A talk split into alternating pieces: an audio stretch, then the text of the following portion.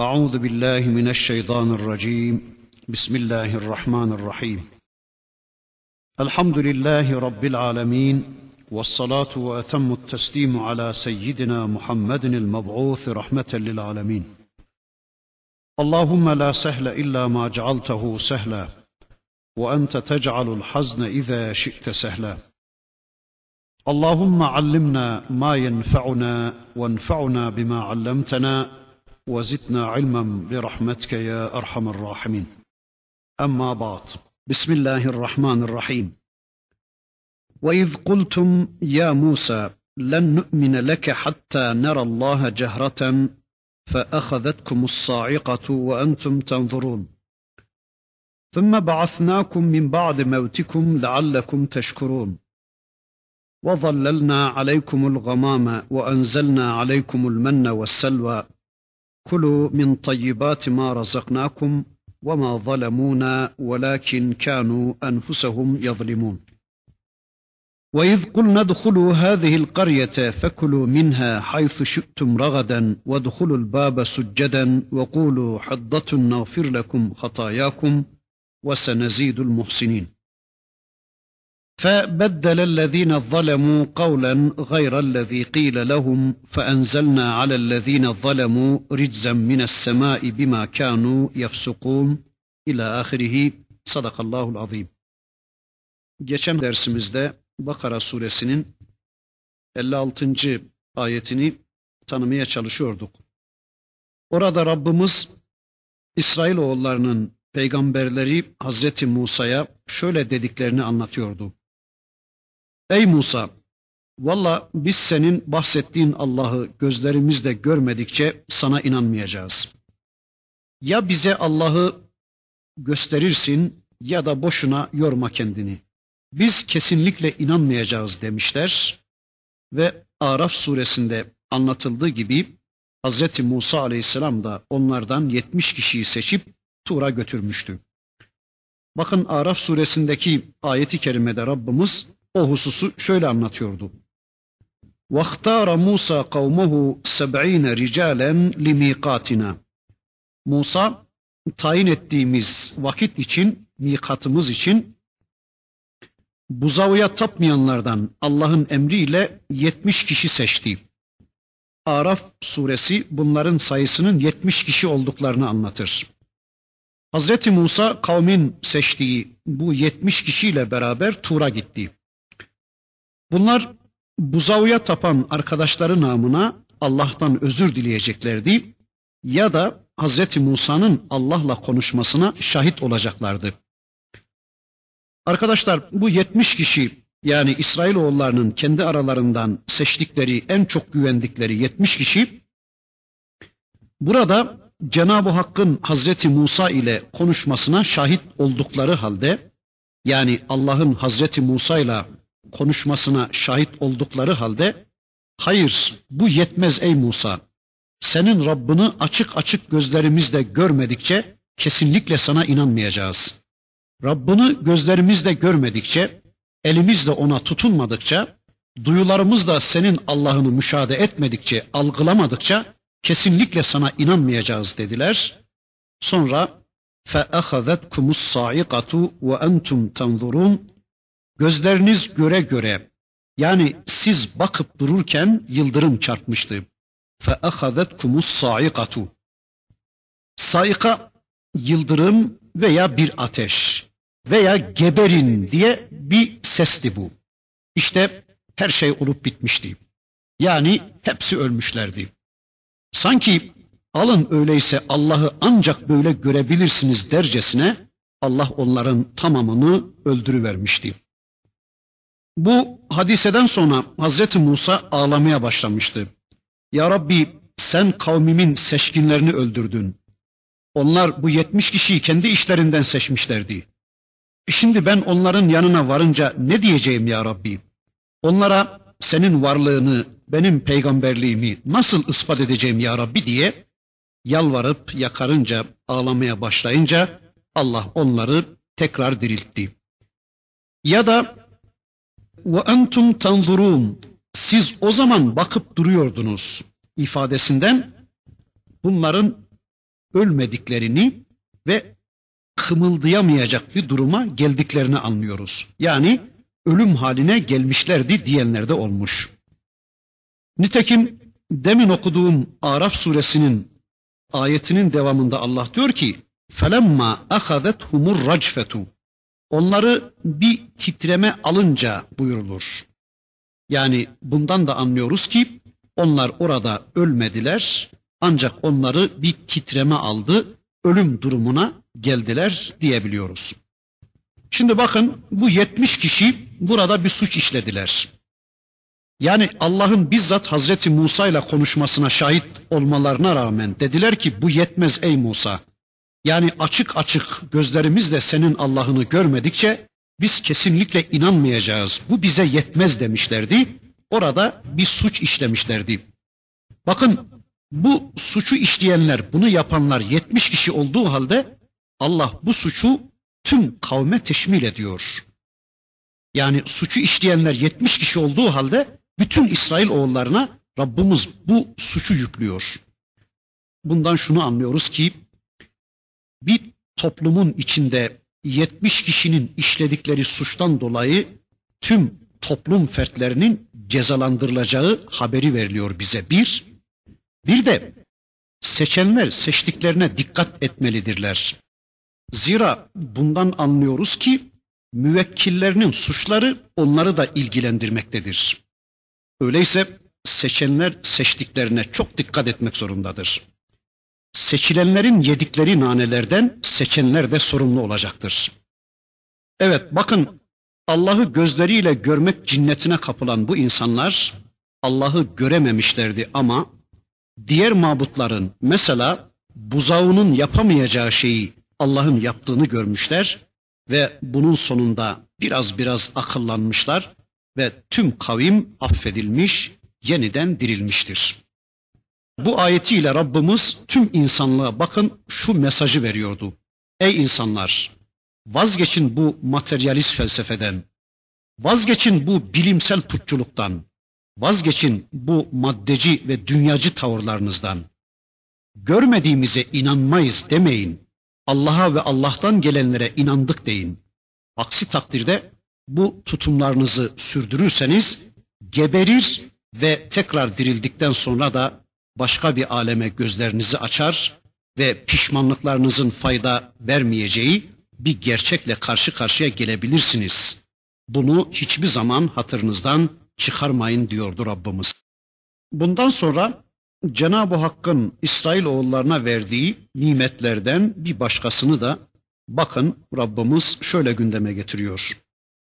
Ve zallelna aleykumul gamame ve enzelna aleykumul menne ve selva. Tih sahrasında bulutla sizi gölgelendirdik ve size kudret helvası ve bıldırcın indirdik. Bunlar çöldeydi. Çöl ortamında ihtiyaçlar biraz daha net belli. Şehirde de öyle de şehirde karıştıranlar çoktur. Şeytan ve uşakları şehirde saklanma yeri buluyorlar.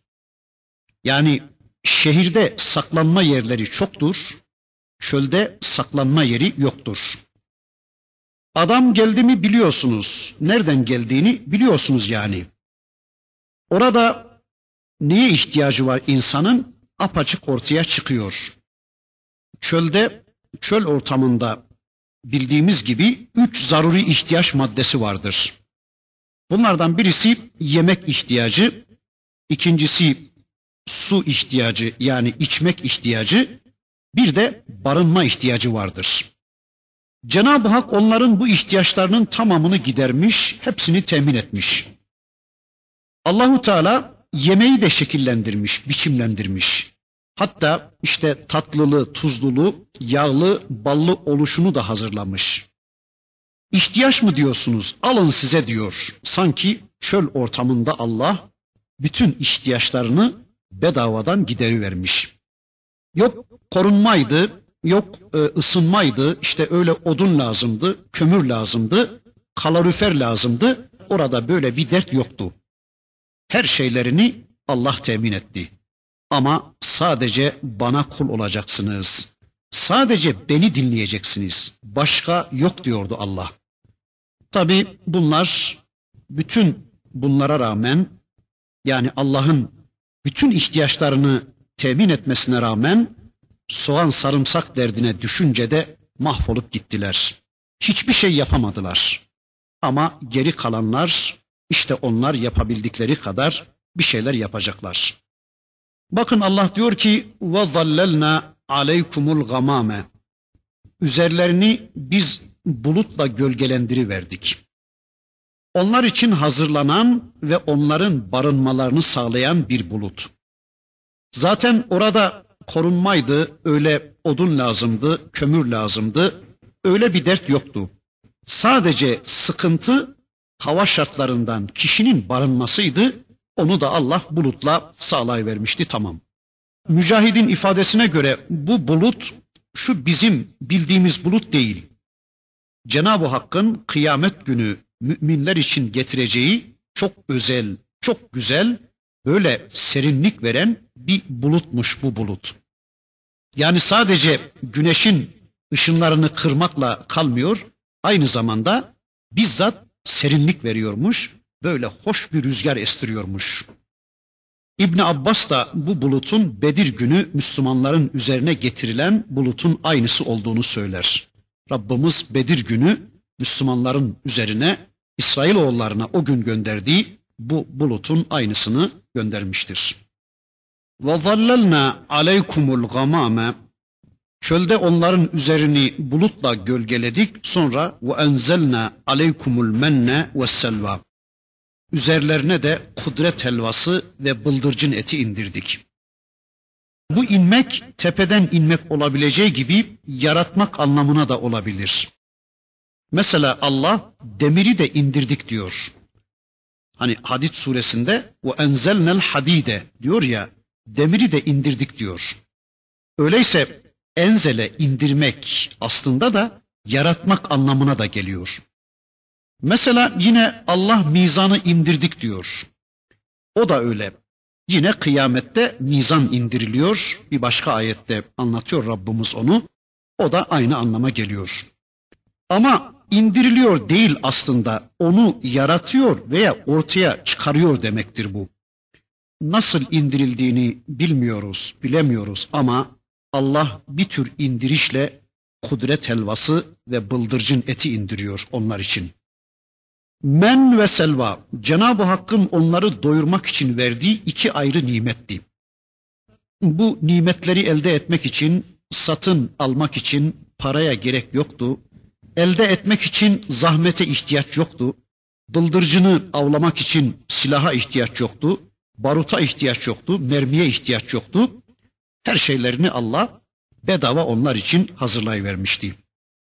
Eğer mümin rızık endişesiyle kulluğu terk etmez, birinci planda Allah'a kulluğa koşarsa bilelim ki Allah kesinlikle onu doyuracak, aç ve açıkta bırakmayacaktır. Nitekim köle olarak Nemrud'un mahiyetinde yaşamaktansa çölde aç kalsa da Allah'ın kulu olarak hür yaşamayı tercih eden İbrahim Aleyhisselam'a çölün ortasında zemzemi lütfeden de Allah'tı.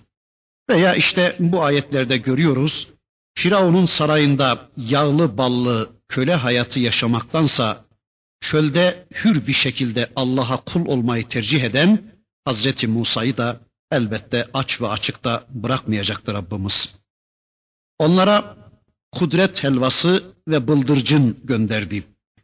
Men yani kudret helvası sütten daha beyaz, baldan daha tatlı imiş ve fecir vaktinden güneşin doğuşuna kadarki zamanda öyle onların üzerine kar gibi yağıyormuş. Rivayetlere göre de yarına saklama endişesi taşımaları da gerekmiyormuş. Eğer saklayıp yarın yiyelim derlerse birkaç saat içinde kokuyormuş. İşe yaramıyormuş yani bozuluyormuş. Mantarın bu kudret helvasından arta kalan bir yiyecek olduğu söylenir. Veya Resulullah'ın hadislerinden anladığımıza göre böyle özel bir yiyecektir mantar. Göz hastalıklarına da şifa olduğu anlatılır mantarın. Bir de Şırnak taraflarında bilmem hangi dağın arkasında demişlerdi ama şu anda bilmiyorum. Temmuz ya da Ağustos aylarında iki veya üç gece böyle kar gibi helva yağdığı anlatıldı. Bizzat bunu yiyen adam anlattı. Diyor ki hükümetin oradan İsmet Paşa Mektebi'ne kadar yürüyemezdim. Kalp vardı diyor. İşte Siirt'te memurmuş adam. Gitmişler oradan yemiş adam. Şu anda gördüğünüz gibi hiçbir şeyim yok diyordu adam. E, Cenab-ı Hak verebiliyor yani. Aslında şu inen kar da ayrı bir şifa ciğerlere. Aslında biz eşyanın tabiatını ifsad etme girişimini bitiriversek, yani eşyanın tabiatını bozma işinden vazgeçiversek, şifa kolay, her şeyde şifa var da biz bozuyoruz eşyayı. Havanın düzenini bozuyoruz, toprağın düzenini bozuyoruz, yiyeceklerin düzenini bozuyoruz, gıdanın düzenini, elmanın elli çeşidini, işte kirazın kırk çeşidini, hurmanın seksen çeşidini icat etmek için peygambere rağmen aşılama yapıyoruz. Peygamber de işte bakıyor bu yaptığımız kişinin dinini, imanını bozacak niteliğe ulaşmamışsa e, hadi bakalım neyse siz bilirsiniz diye salı veriyor. Dünya işidir diye. Sonra da Müslümanlar zannediyorlar ki Peygamber Aleyhisselam'ın bilmediği bir de dünya işi vardır diyorlar. Bu sözün manasını Allah korusun böyle anlıyorlar. Ve peygamberin bilmediği bu dünya konularını biz kendi kendimize hallederiz. Peygamberin bilmediği bu dünya işlerini biz kendi kendimize düzenleriz filan diyorlar. Diyorlar ama sağlıkları adına neleri kaybettiklerinin farkına bile varamıyorlar. Halbuki tüm bunlar ifsada götürüyor insanları. Hani Resul-i Ekrem'in o hurma aşılama konusundaki sözü var ya, onu kimi sahabiler şöyle anlamışlar ki bu anlayış benim daha çok hoşuma gitti. Yani insanlar peygambere rağmen yani ona sormadan yaptıkları işlerde dinden çıkıyor idiyse Allah'ın Resulü o konularda asla müsamahalı davranmıyor. Yani ısrarla onu yaptırmamaya çalışıyor ama bir iş, bir şey ki onu yapınca insanlar dinden çıkacak değillerse o zaman hadi bakalım neyse diyebiliyor Allah'ın Resulü. Mesela birisi hanımını zina ihtimaliyle yargılıyor, sonra da dönüp Resulullah'a diyor ki, ama ya Resulallah ben onu çok seviyorum ve ona dayanabileceğimi sanmıyorum deyince Allah'ın Resulü iyi hadi öyleyse nikahında tut ama dikkatli ol diyor. Yani bazen din bozulmuyorsa karşısındakinin fikrine müsamaha ediveriyor Allah'ın Resulü. Değilse zinaya evet demiyor bakın gene de. Evet, bıldırcın eti ve kudret helvası da böyle iniyormuş. Daha sonraki ayetlerde gelecek, su isteyecekler bu İsrailoğulları. Hazreti Musa vuracak asasını taşa ve oradan da su fışkıracak. E çölde başka bir ihtiyaç yoktu zaten. Çöl ayrı bir şeydir. O ortamda yasakları Allah belirler. Çöl ortamında yasakları Allah'ın ayetleri belirler. Hayatı Allah'ın ayetleri belirler. Yani gündüzü güneş belirler, geceyi güneş belirler. Çölde istediğin yere dost doğru gitme hakkın vardır. Ama dağ varsa aşmak zorundasın tabii. Yani bir başkasının yasağı yoktur orada. Herkes alabildiğine özgür, alabildiğine hür, Allah'ın ayetleriyle köle ama. Sonra çöl ortamı insanın Allah'ı daha bir güzel anlama ortamıdır. İnsanın tabiata etkinliğinin sıfıra indiği, insanın hem Allah'ı hem de kendini daha bir güzel tanıma imkanını bulduğu bir ortamdır. Bir de çöl ortamı sanki karakterin öze dönüşmesinin ortamıdır. Yani insanlar neye müsaitlerse kendilerinde ne varsa, hangi kabiliyet varsa onu ortaya koyabiliyorlar. İşte güçleri, korkuları, gayretleri, cesaretleri, dayanıklılıkları, açlıkları, susuzlukları ne varsa, ne yapabiliyorsa işte çölde bu rahat ortaya çıkıyor. İşte Allah sanki onların hiçbirinin müdahalesini sanki sıfıra çıkarmış, ortaya koymalarına izin vermemiştir.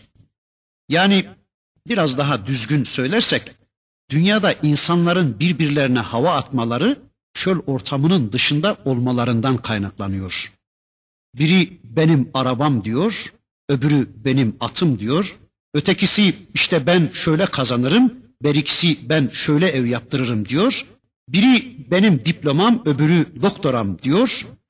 İşte bu işleri dengeye getirdi mi Allah? Yani tek düze haline koydu mu? Karşısındaki insan da senin hakkına sahip oluveriyor. Yani kimsenin kimseye muhtaç olması söz konusu değil.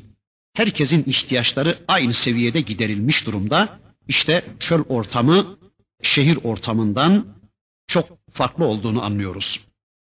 Ama bakın ki İsrailoğulları bu durumdayken bile isyan edecekler, ukalalık edecekler, Allah'a kafa tutacaklar, Hazreti Musa'yı üzecekler ve yoracaklar.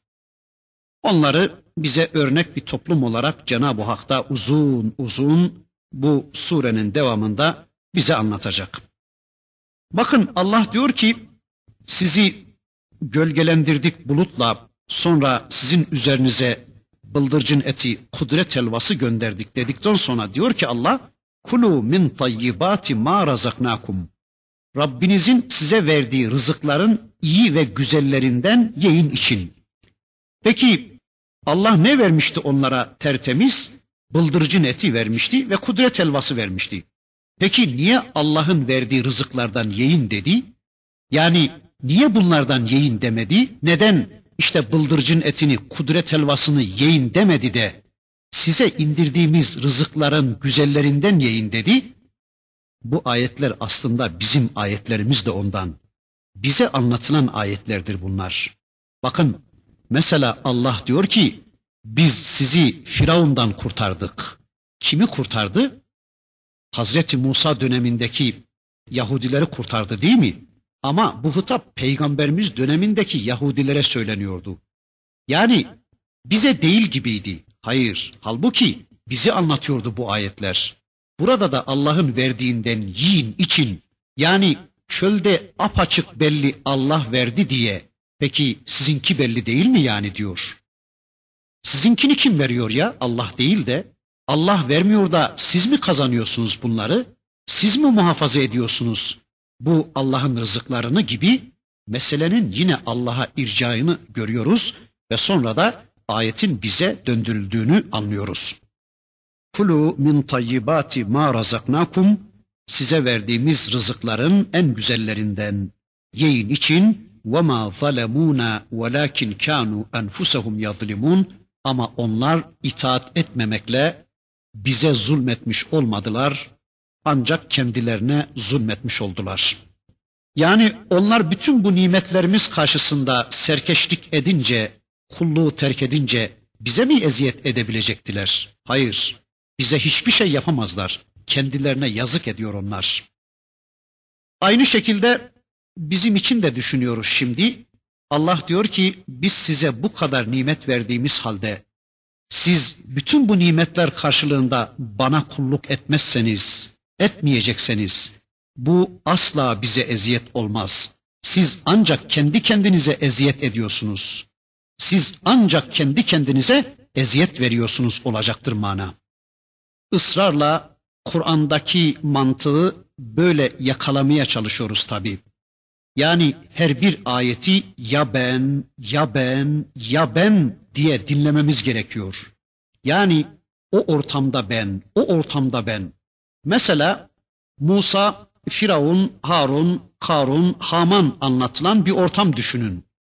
Sihirbazlar ve halk var o ortamda. Ya Orada ben halktan biriysem ya da sihirbazların durumundaysam bu olayda, yani ben bu olayda sihirbazların rolünü oynuyorsam ya da Firavun gibiysem veya Haman gibiysem, Karun gibiysem, yani bunlardan birinin rolünü oynuyor, fonksiyonunu icra ediyorsam, o olayda ben buysam diye düşüneceğiz ve kendimizi böyle yargılayacağız. Ha, meğer ben Firavun gibiymişim diyecek ve kendimizi düzeltmeye çalışacağız. Veya çok şükür o ortamda ben Musa gibiymişim, ben Musa'nın rolünü oynuyormuşum diyecek ve devam edeceğiz vazifemize. Veya ben halk gibiymişim diyecek ve Musa'yı desteklemek ve Firavun'u kösteklemek durumunda olacağız.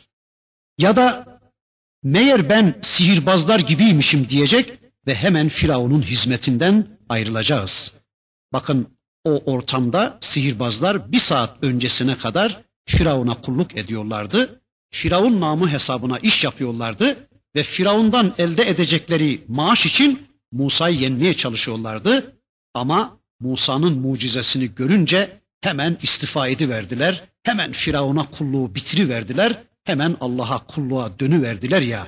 İşte o ortamda eğer biz sihirbazlar gibi isek diyeceğiz ki eyvah meğer biz sihirbazlar gibiymişiz. O ortamda bizim rolümüz meğer sihirbazların rolü gibiymiş diyecek ve hemen Firavun'un hizmetinden istifa edeceğiz ve ayrılacağız.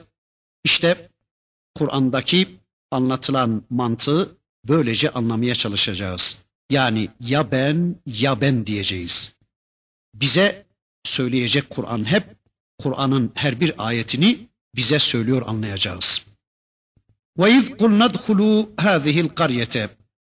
Hani hatırlayın şu kariyeye girin demiştik biz size de İsrail oğulları Sina çölünde kendilerine Allah tarafından bir emir veriliyor. Bu emir çöl ortamından farklı bir ortama girmeyle ilgili bir emirdi. Ya ısrarla kendileri bunu istedikleri için ya da Rabbimiz bunları böyle bir imtihana tabi tutmak için istiyordu bunu onlardan. Tih sahrasından çıktıktan sonra bir şehre girmelerini istemişti Allah onlardan. Hangi kariye bu? Ve iz kulna dhulu hadihil kariye. Peki burada anlatılan kariye hangi kariye? Burada adı verilmemiş. Allahu alem Filistin'e doğru giderlerken bir kariye. Yani Filistin yolu üzerinde bir kariye. Arzu Mevud'a gitmelerini sağlayacak bir şehrin girişidir denmiş. İşte bir şehir ki o şehre girmelerini istemiş Rabbimiz. Bakın diyor ki وَاِذْ قُلْنَا دْخُلُوا هَذِهِ الْقَرْيَةَ Hatırlayın şu kariyeye, şu şehre girin demiştik biz size de.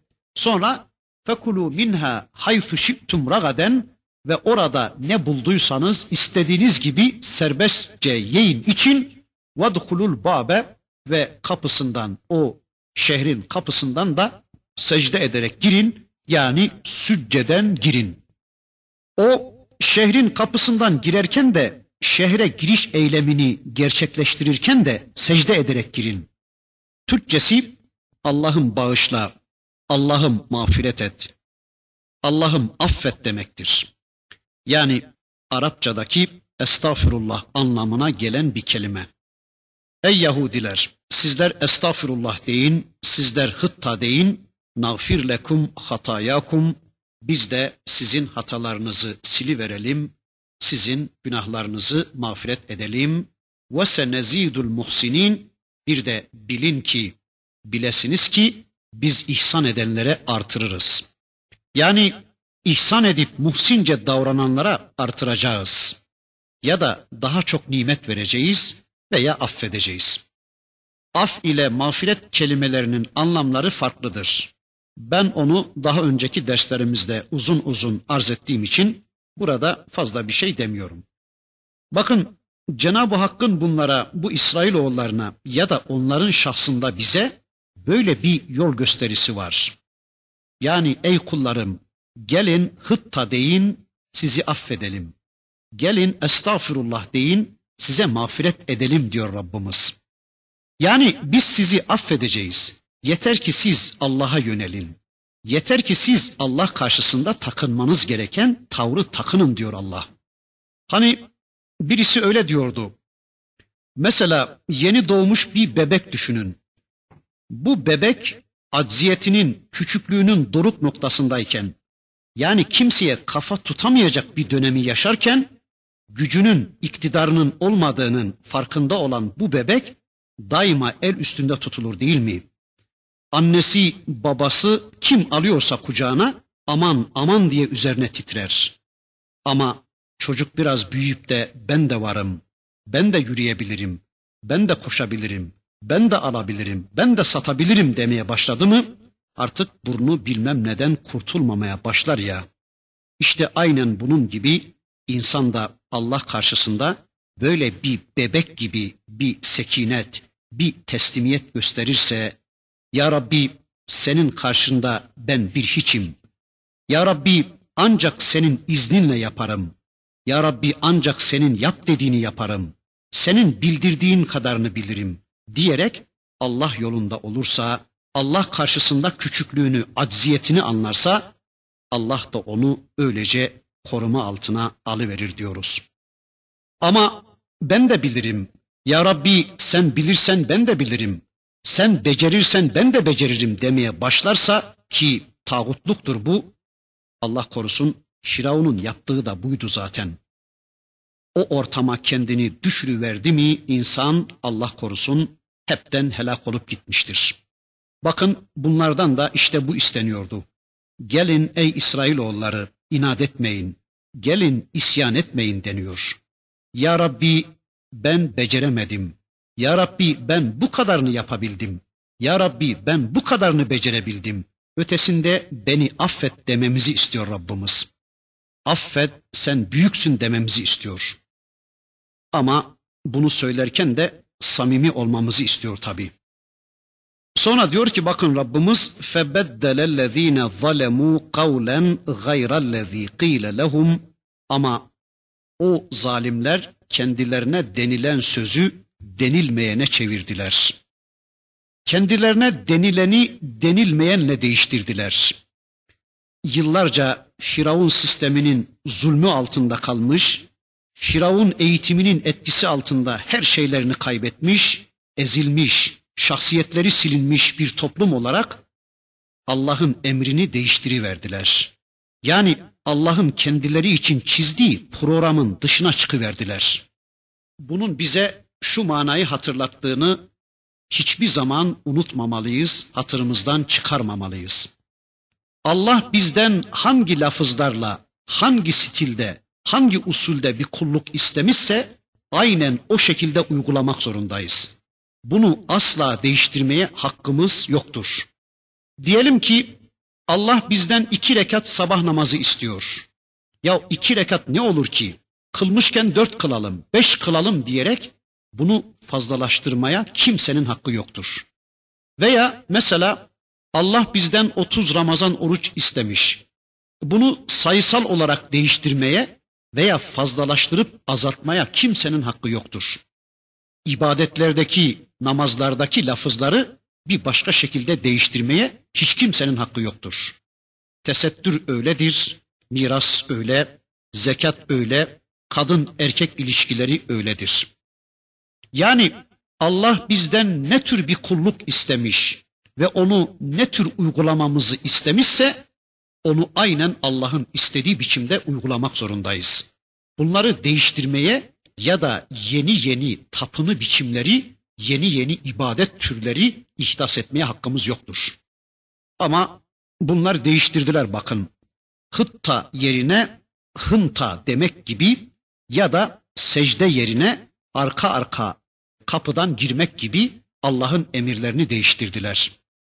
Yani Allah'ın istemediği bir eylemi gerçekleştirdiler. Burada şunu söyleyelim. İnsanlar ne yaparlarsa yapsınlar.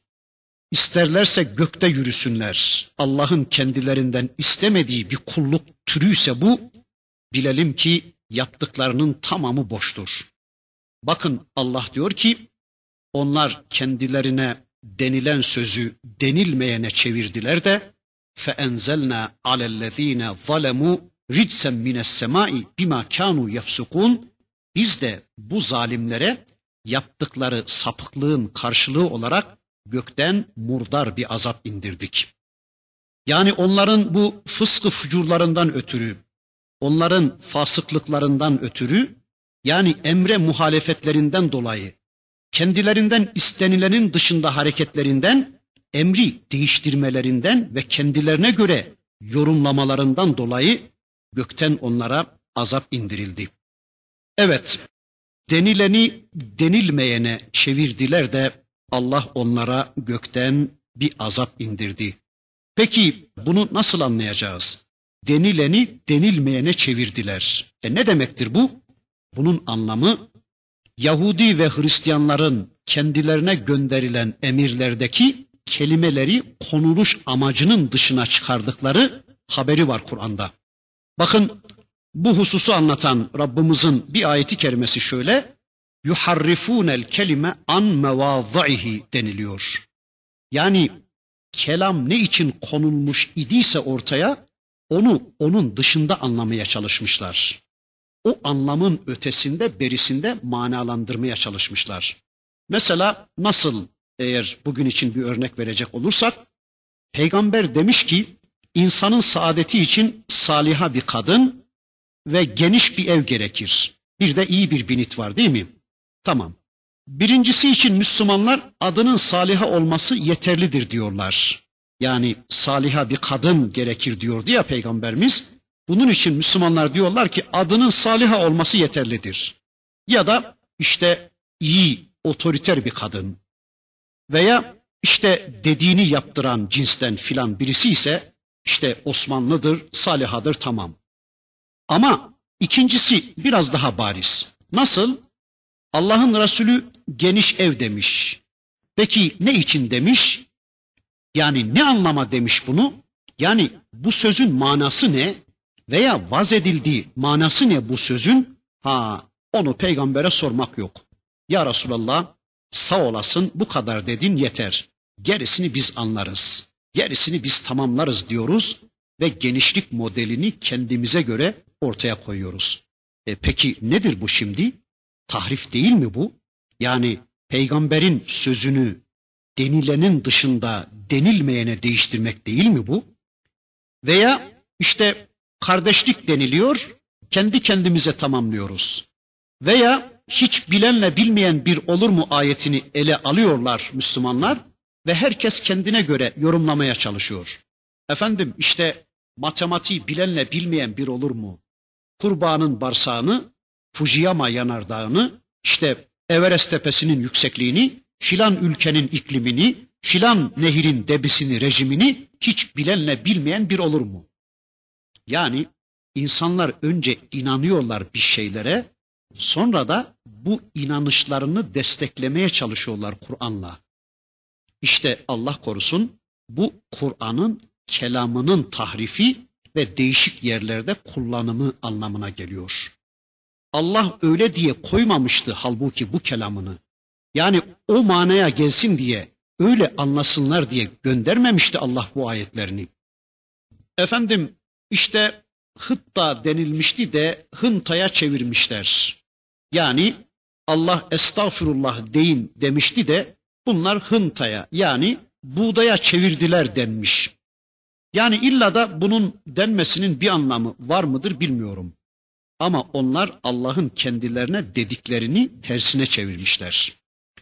Mesela Allah dedi ki onlara cumartesi balık avlamak yasaktır. Onlar bundan cumartesi günü balığı tutup eve götürmenin yasaklığını anladılar ve değiştirdiler kelamı.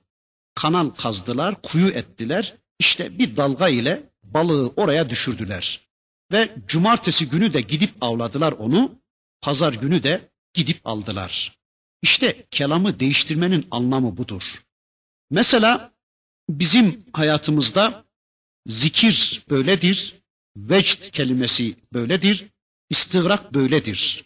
Yani bu tür kelimeler hep değişmiş. Ya da işte vatan, millet gibi kelimeler değişmiş. Özgürlük, müsavat, kardeşlik gibi kelimeler hep değiştirilmiş. Ya da Kur'an okuma kelimesi değiştirilmiş. Okuma nedir? Okuma kişinin gözü ile ilgi kurduğu gerçeği emir veya nehi olarak aksettirmesidir. Yani gördün ki bir kız açıksa bakmaman gerektiği emrini kendine alacaksın veya ona yardım etmen gerektiğini anlayacaksın filan. Yani o gördüğün kişiyle bir ilgi kuracaksın. İşte okumak budur. Vitrinler okunur bu manada, tabelalar okunur, eşyalar okunur, yiyecekler, içecekler okunur, insanlar okunur bu anlamda. Ama öyle olmamış. Nasıl olmuş? Kur'an okumak denilmiş. Tamam birisi mücerret tilavet etmiş yani teyipçilik yapmış ki Allah korusun peygamberin kesin nehyine rağmen şuradan aşağıya hiç intikal etmemiş ama buradan yukarısında da adam mest olmuş, ayakkabı olmuş. Güzel de okumuşlar kendilerince ama bu Kur'an okuma olmamış. Bu yaptıkları iş asla Peygamber Efendimizin tarif ettiği biçimde Kur'an okuma olmamış. Ayetlerde arka arkaya birkaç defa zulüm kavramı geçtiğini biliyorsunuz. Zulümle alakalı birkaç bir şeyler söyleyelim. Zulüm bir şeyin olmaması gereken yerde olması ya da olması gereken yerde olmaması demektir. Kazılmaması gereken bir yeri kazmışsan bu zulümdür. Veya elli lokmayla doyacakken elli birinci lokmayı yemişsen zulmettin demektir. Kime? Hem lokmaya hem midene hem de onu yiyecek olan diğer kardeşlerine. Ya da lüzumsuz lakırdı ve gürültü ettiğin zaman zulmettin demektir. Kime? Hem kulağa, hem nefese, hem gırtlağa, hem de çevrendekilere. Veya bir insan kendisini olması gereken yerde tutmamışsa ya da olmaması gereken yerde tutmuşsa bu onun kendi kendisine zulmetmesidir. En büyük zulüm şirktir. O da kişinin kendisini Allah'a kulluk ortamında tutması gerekirken orada tutmaması ayrıca Allah'ı yegane kulluk makamında tutması gerekirken tutmaması işte bu en büyük zulümdür ki buna şirk diyoruz. Yani Allah'a baştan sona tüm ilahlık haklarının verilmesi gerekirken birazının alınıp Allah'tan başkalarına verilmesi şirktir ve en büyük zulümdür bu. Buna göre biz de zulmediyoruz kendimize, zulmediyoruz ayağımıza, elimize, gözümüze, başımıza. Mesela nice nehir isimleri, nice şehir isimleri, aritmetik, matematik problemleri, geometri formülleri öğreniyoruz ki hepsi zulümdür bize. Kafaya da zulüm, öğrenene de zulüm, öğretene de zulüm. Mesela hayatımızdaki bu kadar eşyanın bir araya getirilmesi vallahi hem paraya zulüm, hem emeğe zulüm, hem harcanan zamana zulüm, hem kafaya, hem ilgiye, hem de belleğe zulümdür. Ama bakıyoruz öncekilere, adam 20 yıl önce Ukaz'da dinlediği bir metni, bir hitabeyi yazılı da değil üstelik, konuşan Allah'ın Resulü de irticali konuşuyor zaten. 20 yıl sonra peygamberi kendisini hatırladı diye oracıkta okuyuverecek çok kapasiteli, çok zeki insanlar oluyormuş. Peki bu neden böyle oluyor? Yani acaba bu adamlar çok zeki olduklarından mı böyleydiler? Belki hayır. Ama şimdi bizimki gibi zekalarını alt üst edecek eşya karmaşaları yoktu hayatlarında onların. Bilmem başınıza hiç geldi mi de şöyle bir gezmek için bazen dolaşırım da çarşı pazarı inanın başım döner. Başımın döndüğünün farkına varırım ve fazla dolaşamam. Hele hele öyle vitrinlere ciddi ciddi bakarak dolaşırsam hepten mahvolduğumu hissederim. Niye? Ya eşyanın bu kadar çokluğu ve bir de karmaşası insanı mahvediyor ya. Ya bakmayacaksın ya değilse kahroluyor insan. Mesela bakın omuzlarıma şöyle iki çubuk assam, üstüne de bir tabela ve onun üzerine de elektrikler sönünce yazısını yazsam. Yani biraz da böyle devam istenen bir cümle olsa, elektrikler sönünce veya mumu yakınca filan gibi üzerine bir cümle yazsam. Bu durumda siz hem beni dinlersiniz hem de onu okumaya çalışırsınız değil mi? Peki o yazıyı okursunuz da bu eşyaları okumuyor musunuz yani? Bunun sertliğini, şunun yumuşaklığını, işte berikisinin yeşilliğini, ötekisinin tazeliğini, bayatlığını okumuyor musunuz yani? İşte bu da zulümdür benim anladığım. Peki ne yapacağız öyleyse? Nedir mesele? Mesele Allah'ın izin verdiği aksesuarlarıyla ancak bir hayat programımız olacak. Yani Allah'ın şu olsun mutlaka, şu da olsa iyi olur ama şunu siz bilirsiniz. İsterseniz olsun, isterseniz olmasın dediği sınıra kadar bir hayat programı yaşayacağız. Ama şunlara benim rızam yok. Bunlar kesinlikle hayatınızda olmasın dediklerini de kenara alırsak o zaman güzel yaşarız işte. Her şey güzel olur o zaman diyoruz. Mesela zina eden öldürülür der İslam. Ama hem zinaya giden bütün yollar kapalıdır, hem kişinin evlenme yollarının tümü açıktır. Hatta ikinci, üçüncü evlenme yolları hem de boşanma yolları kolaydır. Bakın tüm bunlar olacak hem de böyle bir toplumda bir adam zina edecek. O zaman işte bu adam öldürülür. E, şimdi bu ortamda, bu şartlarda kimi öldürüyorsunuz da? Bir de ayet-i kerimede muhsin kavramı vardı. O da Allah'ı görürcesine ona kulluk yapmak. Yani ibadet anlayışında temel kriter Allah dedi diye o amelin yapılmasıdır. Müslümanlar bunu bir kazansa inanın her şey bitecek. Allah dedi diye, Allah dedi diye. Bunun bizim hayatımıza kazandıracağı iki büyük faydası var. Yani kişinin Allah dedi diye yapması, Allah böyle buyurdu diye yapması, yani amelini Allah'ın kitabına dayandıracak noktaya gelmesi, kişinin hayatında ona sağlayacağı iki büyük faydası var. Birincisi, yanlışa düşürmez insanı. Neden öyle yaptın? E Allah dedi diye. Peki gerçekten mi dedi Allah? Adam şöyle bir duracak. E tabi Maide'de Allah öyle dedi.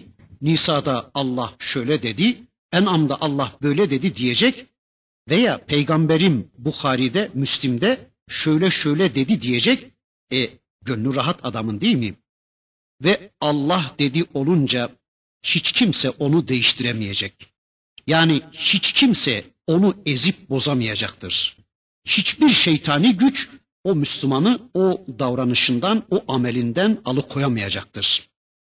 Bizimkiler Allah dedi diye olmayınca rahmetlik hocam böyle demişti. Olunca yani yaşayan hoca da rahmetlininkini değiştiriveriyor tabi. İşte Allah dedi diye yapmaya çalıştığımız zaman bizim hayatımızda böyle bir faydası olacak. Bir de böyle yapmaya başlayınca hikmet arayıcılığından kurtulmuş olacağız o zaman. Acaba nedendi ki, acaba hangi sebepleydi ki? E Allah dedi diye canım. Başka nedeni yok bunun. Acaba niçin 30 gün tutuyoruz ki? Ne faydası var ki bu orucun? Ne faydası var ki bu teyemmümün? E Allah'a kulluk faydası var. Başka bilmemiz gereken bir şey yoktur. İşte yani Allah dedi diye yapmaya başlayınca böylece hikmet arayıcılığından da kurtulmuş olacağız. Evet, Allah onlardan bir şehre girmelerini istemişti ve girerken de kendi zatına secde ederek girmelerini istemişti.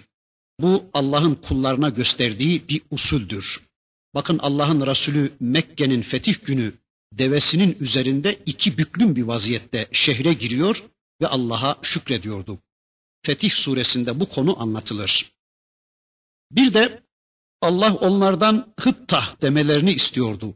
Yani estağfirullah demelerini, Allah'tan af dilemelerini, affet Allah'ım demelerini istiyordu.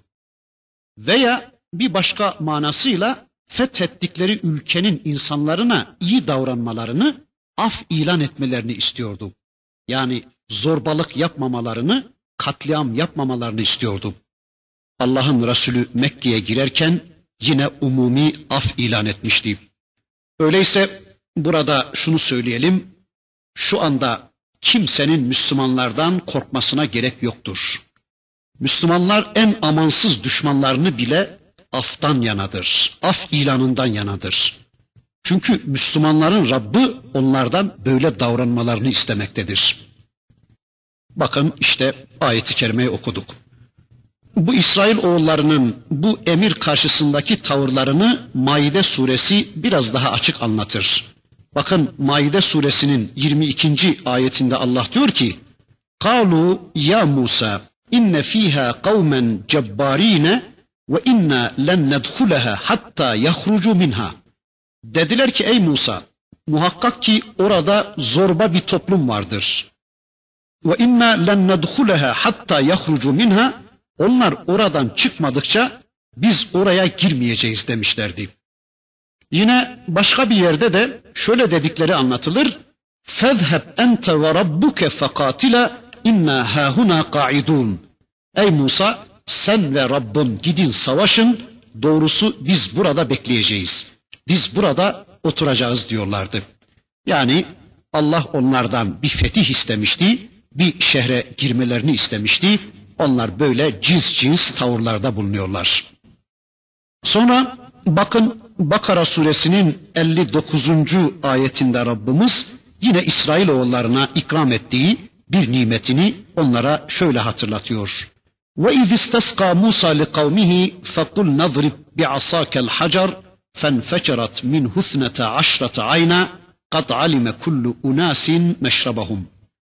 Bir zamanlar hatırlayın Hazreti Musa kavmi için su dilemişti de biz ona asanla taşa vur ey Musa demiştik. O asasıyla taşa vurmuştu da bunun üzerine o taştan 12 pınar fışkırdı ve her grup, her insan içeceği yeri bildi. Evet, çöl ve su. Çöl ve içecek. Çölde en büyük problemdir bu. Evet Musa kavmi için su istemişti yani istiska yapmıştı da biz dedik ki ona ey Musa asanla taşa vur. Şu bir zamanlar vurunca denizi yaran ve İsrail oğullarının sağ salim karşı tarafa geçmelerini sağlayan asa. Veya şu evvelki gün Firavun ve sihirbazlar karşısında yılan haline gelip tüm sihirbazların iplerini ve değneklerini yutuveren asa. İşte bu asayı vurdu Musa aleyhisselam ve ondan 12 pınar fışkırıverdi. Ve onlardan her bir grup, her kabile, her fasile içeceklerini tanıdılar, bildiler ya da su içecekleri yeri bildiler. Şu nimete bakın. Çöl, asa, taş ve su. Sonra Allah diyor ki bakın kulu veşrabu min rızkillahi ve la ta'fev fil ardı mufsidin. Yiyin için Allah'ın rızkından ve de yeryüzünde bozgunculuk yapmayın yeryüzünde bozguncular olarak hareket etmeyin deniliyor. Şu bilgi kırıntı ve sızıntılarıyla zafere tırmanmak için köprüde bekleyen kardeşler var ya, bunların bu ayet hakkında bir yorumları var. Diyorlar ki efendim bu ayet artezyen kuyularına işarettir. İşte taşa vuruyorsunuz, su çıkıyor filan. Kur'an bu ayetleriyle yol gösteriyormuş bize. Mesela yine Salih Aleyhisselam'ın devesiyle de şöyle bir kabileyi doyurabilecek ineklere işaret vardır diyorlar. Öyleyse çalışıp çabalayıp o tür inekleri bulmak, çalışıp gayret edip o tür inekleri yetiştirmek zorundaymışız. Öyle diyorlar. Bunları bilmem de buradan anlayabildiğim birkaç şey var. İnşallah onları şöyle kısaca özetlemeye çalışayım. Bakın bu ayetten anladığımız şudur. Allah bu işi yani bu su işini birisi manevi, diğeri de maddi olmak üzere iki sebebe mebni olarak ihsan ediyor. Yani iki sebebe bağlı olarak ihsan ediyor. Bunlardan manevi olanı duadır, maddi olanı da fiili bir teşebbüstür. Yani ayet-i kerime bu konuda yapılacak duanın hemen arkasından fiili bir teşebbüsün gerekli olduğunu anlatıyor. Bu fiili teşebbüs de asanın taşa vurulmasıdır. Yani duayla birlikte sebeplere imtisalin gereğini de anlıyoruz buradan. Yani anlıyoruz ki evlenmeden, sebebini işlemeden çocuk istenmez. Veya tarlaya tohumu ekmeden, tohumu atmadan mahsul beklenmez. Tüm sebeplerini işledikten sonra sonucu Allah'tan beklemek üzere dua etmeliyiz. Dua budur zaten. Yani dua elle ve dille yapılır. Sadece dille yapılan dua eksik bir duadır. Yattığımız yerden zafer beklemek yerine ellerimize kılıçları aldıktan sonra ya da ellerimiz kılıçlara gittikten sonra Allah'tan zafer istemek ve Allah'tan zafer beklemek zorundayız. İşte ayetten ben bunları anladım. Evet, bir taşa vurmasını istemiş Allah. Bu taşı Mevdudi görmüş. Allah rahmet etsin. Tur Dağı'nın eteklerindeymiş. Bu 12 pınar fışkıran taş. Hatta bu taş İsrail oğullarının gittikleri her yere onlarla birlikte taşınır ve onların su ihtiyaçlarını giderirmiş. Şimdi birleştiriyoruz ayetleri. Önceki ayetlerle birleştirelim şimdi. Bıldırcın eti hazır, kudret helvası hazır, gölge de hazır, su da tamam. Fakat adamlar bu kadar nimet içinde bile yine huysuzluğu elden bırakmıyorlar. Vaktimiz yine doldu. İnşallah burada kalalım. Gelecek dersimizde yine bir şeyler söyledikten sonra Rabbimizin öteki ayetlerini hep birlikte tanımaya geçmek üzere. Velhamdülillahi Rabbil